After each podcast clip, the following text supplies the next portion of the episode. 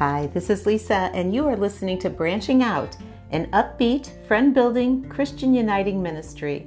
We discuss topics concerning our faith, review Christian news, do a devotional, and offer prayers and praise that you share with us. Never be alone, join us.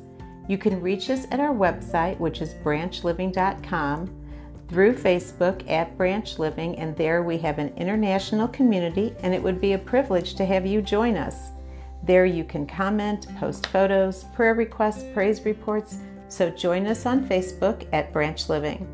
You can also email your prayer requests and praise reports to me at lisa at branchliving.com. We podcast once a week, and the heart of our podcast is our Branch Living message.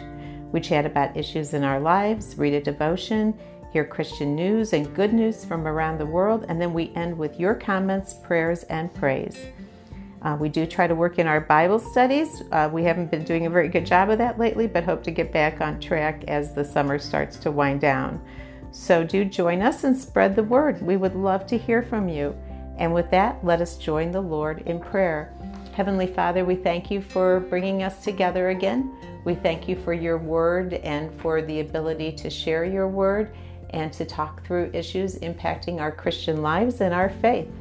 We thank you for all of the Christian friends and family members that we have. We thank you for giving us your Son, Jesus, most especially. We pray this in your name. Amen. So um, it was kind of a tough one last time that we talked, um, having to talk about mourning. I promise you this subject will be uh, a much more joyous subject. So this one is called The Smooth Handle. Um, in 1811, Thomas Jefferson, at age 68 years, wrote the Canons of Conduct, 12 Rules of Living, and he sent that to, to Cornelia Jefferson Randolph, who was his granddaughter.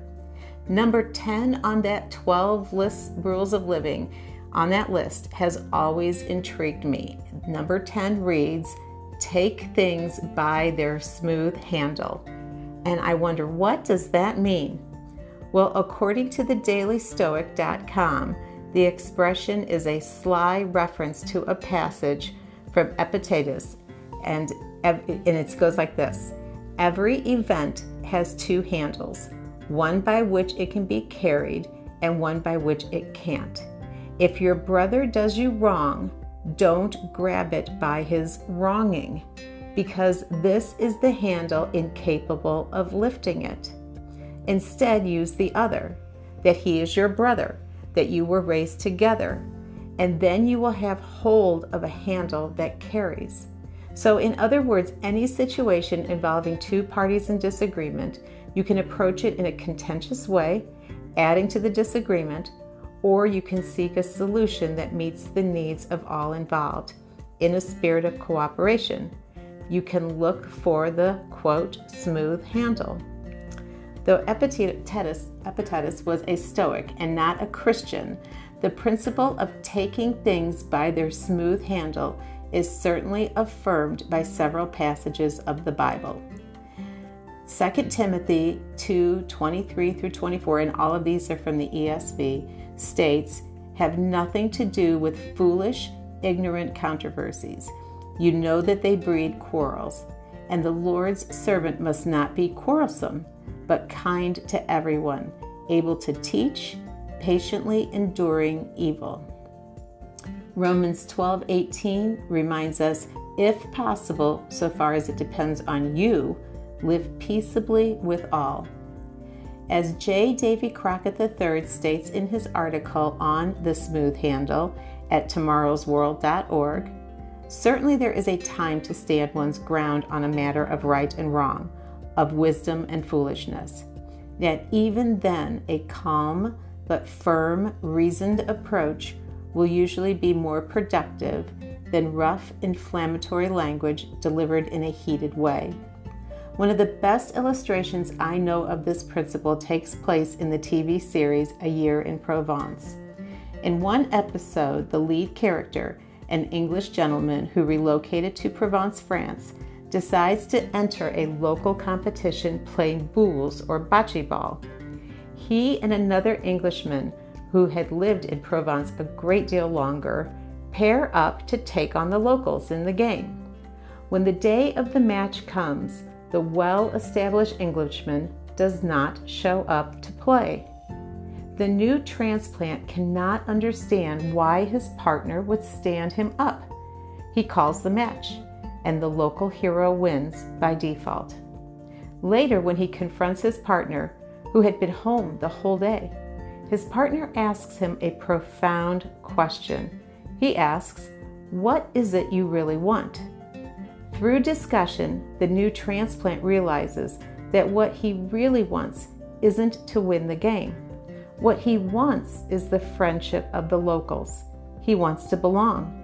And so he learns from his partner that by losing gracefully to the locals, he develops friendships.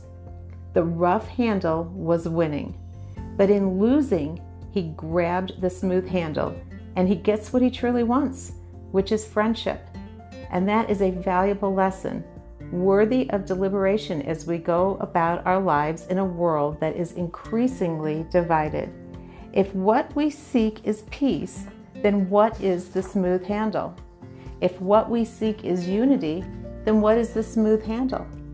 We do not need to compromise our values. Rather, we need to pray for wisdom to learn how to best shine light on our values so that in seeing our values in action, others will desire their source, a relationship with the living Christ.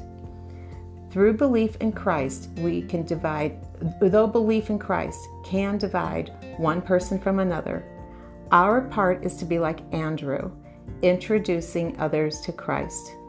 The search for how to best make that introduction is always the search for the smooth handle. And I'll say that again. The search for how to make to best make that introduction is always the search for the smooth handle. And this lift, lifting that smooth handle, is the pathway to life. So, a good thing for all of us to remember, a good thing for me to remember too, that I usually have very little patience for evil. And um, a good message that you, you got to stand back from it and uh, continue to reflect the values that Jesus has given us. Um, so, I wanted to read some uplifting um, news stories and, um, and some articles. And this one is found in Guidepost, and it is called The Power of Kindness discover the double blessing that comes from being kind. And it was written by Elizabeth Peale Allen, February 21st, 2014.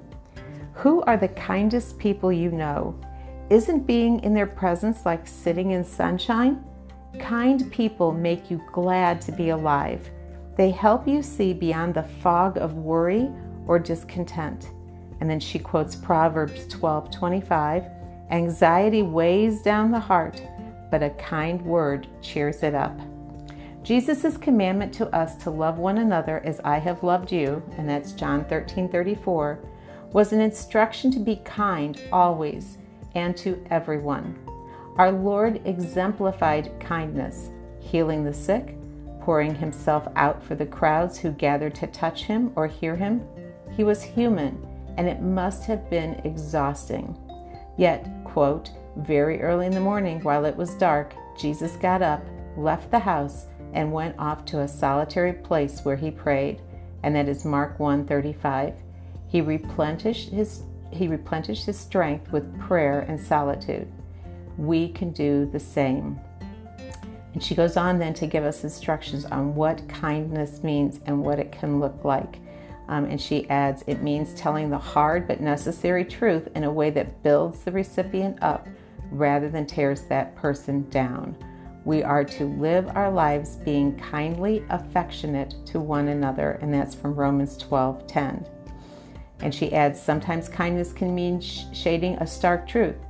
You, you're looking so much better to a friend going through hard times and showing it. I believe in you completely to someone who is struggling to get footing in life or on the job. In this way, we do bear one another's burdens and so fulfill the law of Christ. And that's from Galatians 6, 6 2. Kindness means refraining from complaining or gossiping. And I'm going to skip around a little bit because it's a lengthy article. And again, you can get the whole article at the Power of Kindness guidepost. Um, it means giving to the needy, a substantial part of what we are blessed to have. True kindness means being gentle in our inner private thoughts and catching ourselves from forming critical, negative judgments and nipping them in, in the bud. And she notes that a surefire way to do that is to turn the negative thought into a prayer for that person. The Apostle James encourages us as brothers and sisters to pray for one another, and that's James 5:16. The best thing about kindness is that it comes with a double blessing. The person who offers a kindness gets much more out of the deed as the recipient. And Proverbs tells us this in 11:17, those who are kind benefit themselves. So make a conscious effort today to be kind to everyone and share the double blessing. So, in terms of stories, I wanted to share uh, stories that involve kindness. This one story, at least, from today. It's the show today, but they um, wrote an article in which they asked Facebook friends of today to share their stories of kind things people had done for them. And this was posted December 1st, 2016 and it was written by Amy DeLuna. And the title of it was I Was a New Mom, so I had no extra money. I believe several people have done very kind things for me, but what stands out is an incident in which when I was a new mom. My son was maybe a month old. He had been up crying and crying. I took him to the minor emergency room where I live, and we waited there for a good two and a half hours. They prescribed some eardrops for him to relieve the pain and to help with the infection in his ear. And after we left the emergency room, it was it was and after we left the minor emergency room, I went next door to Walgreens to fill the prescription. And the store apparently closed just when she left the emergency room. My son was still crying from the pain.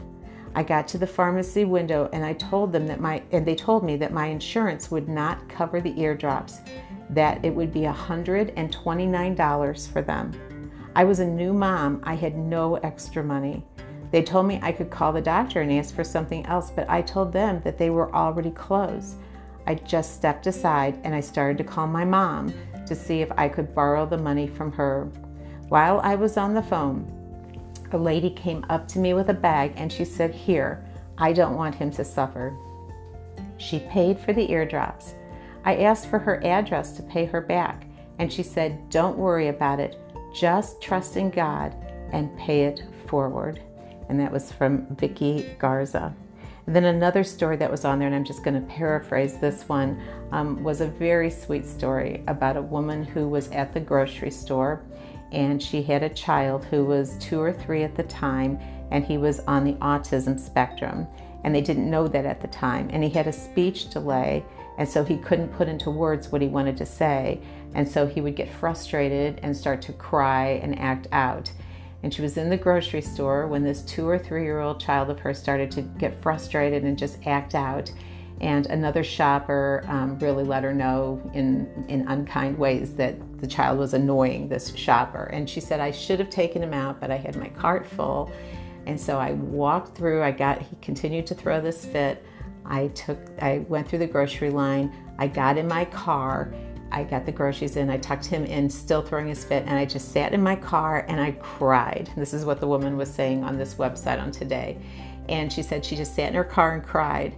And this woman, this older woman, came over and knocked on the window and she opened the door. The, the woman who was crying opened the door. And the older woman said to her, I have nothing to offer you, and I really don't even know what to say but let me give you a hug, and gave her a hug. And she said to this day that, you know, she remembers that act of kindness, that when she was just at her end, a very kind stranger could see it and wanted to come over and give her a hug. Um, those are pre COVID days, obviously, and hopefully we'll get back to those days. But uh, really great stories of uh, kindness, just sheer kindness of people. Um, I'm going to finish with this prayer and then I'll go into a prayer for others, but this is a prayer that pertains to what we've been talking about. Um, it's by Cherise Rampersad, and it's it was um, updated on February 26th of this year, 2021. And so what she says, and I thought this was so relevant. um, this prayer to what we've been talking about. Tender Jesus, so meek, so mild, teach us to be like you in all of our ways. Teach us kindness and gentleness, generosity, and to be giving, forgiving, loving, and caring. Teach us to follow in your humble footsteps. Guide us to the place you want us to be. Take control. Mold and shape us into brilliant beings that we were destined to become. And she takes um, the scripture passage then Colossians 3:12 since God chose you to be the holy people he loves you you must clothe yourself with tender-hearted mercy kindness humility gentleness and patience so we read it one more time since God chose you to be the holy people he loves you must clothe yourself with tender-hearted mercy kindness humility gentleness and patience. And what a beautiful prayer that is. Um, so, be- before we close, I really do want to uh, lift up the people of Afghanistan in prayer, all of the people in Afghanistan in prayer. Um, but I'm going to especially lift up the Christians who, right now, by all reports, are very fearful of persecution. Um, there are several stories coming out of churches and out of the mission work um, where they are very fearful that the Taliban will take their phones and find the Bible.org or other Bible apps on their phones, and then they will be um, punished. Obviously, and that's kind of mild, really, um, for their belief in God and for, well, not God of the Taliban, but for Christianity or um, Judaism or one of the other faiths. And so uh, they're very frightened, of course, and uh, we just need to pray for miracles that they can leave if they feel called to leave and that they can endure if they are called to stay. I've heard um, both of those scenarios. And so, won't you join me in prayer? Heavenly Father, we pray for everyone in need today. We pray for kindness, we pray for gentleness, and we pray to better embody your spirit. Father, we especially have on our hearts and minds the people of Afghanistan, and in particular, our Christian brothers and sisters who are still there. We ask you, Father, to inspire them to know what to do, to lead them with your guiding hand, and to fill them with your wisdom and your peace, especially in this very terrifying time within that country. We know, Father, that your hand is there and that they can rely on you and that you have called upon each of us to pray for our brothers and sisters. And so we pray for them now and lift them up. Father, please hear our prayer. We pray this in your name. Amen. So, again, you can join us at Branch Living um, on Facebook, or you can email me at, at lisa at branchliving.com if you'd like to share your prayer and praise reports. Um, but until we get again get together again, Stay close to God, stay in touch, and I will chat with you again soon.